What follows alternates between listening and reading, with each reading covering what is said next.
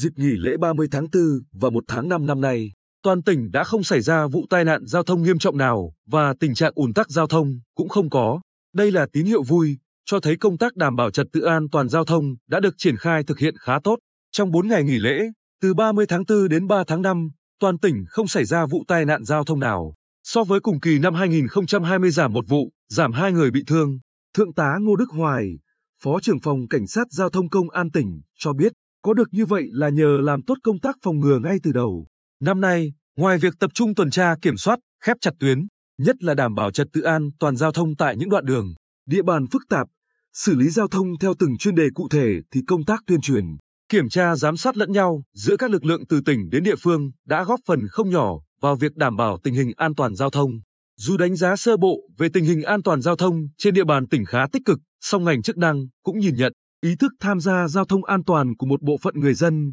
nhất là thanh thiếu niên, vẫn còn kém. Tình trạng sử dụng rượu, bia rồi điều khiển phương tiện giao thông, chạy quá tốc độ quy định và không đội mũ bảo hiểm vẫn còn diễn ra ở nhiều nơi. Đơn cử, đêm 1 tháng 5, đội cảnh sát giao thông trật tự phản ứng nhanh công an thành phố Quy Nhơn, tuần lưu trên một số tuyến đường nội thành Quy Nhơn đã kịp thời phát hiện, xử lý hàng chục trường hợp vi phạm với các lỗi vượt đèn đỏ, không đội mũ bảo hiểm khi ngồi trên mô tô, xe gắn máy, xe đạp điện, chở quá số người quy định,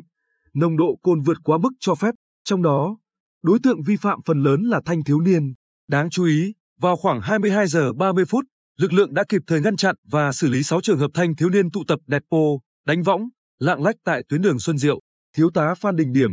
đội trưởng đội cảnh sát giao thông trật tự phản ứng nhanh thành phố Quy Nhơn, cho biết, xác định lượng phương tiện tập trung nhiều tại thành phố Quy Nhơn nên tại những tuyến đường cửa ngõ ra vào thành phố, các tuyến nối những điểm vui chơi, giải trí luôn được đội bố trí lực lượng vừa công khai vừa hóa trang mật phục để kịp thời điều tiết giao thông và xử lý ngay những hành vi vi phạm. Trong 4 ngày nghỉ lễ,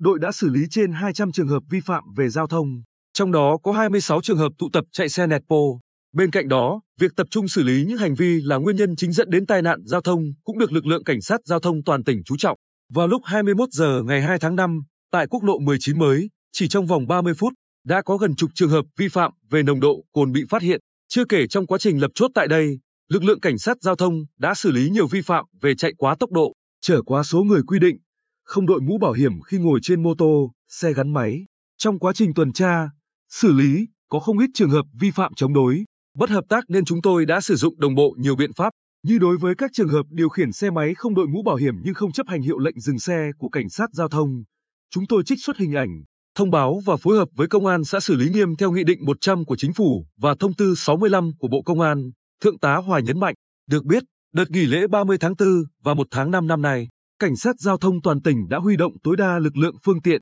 thiết bị kỹ thuật nghiệp vụ và triển khai đồng bộ các giải pháp, qua đó đã phát hiện lập biên bản vi phạm hành chính 937 trường hợp, trong đó có 104 trường hợp vi phạm về nồng độ cồn, 231 trường hợp không đội mũ bảo hiểm, 30 trường hợp dừng, đỗ không đúng nơi quy định, tạm giữ phương tiện trên 200 trường hợp, phạt tiền gần 1 tỷ đồng.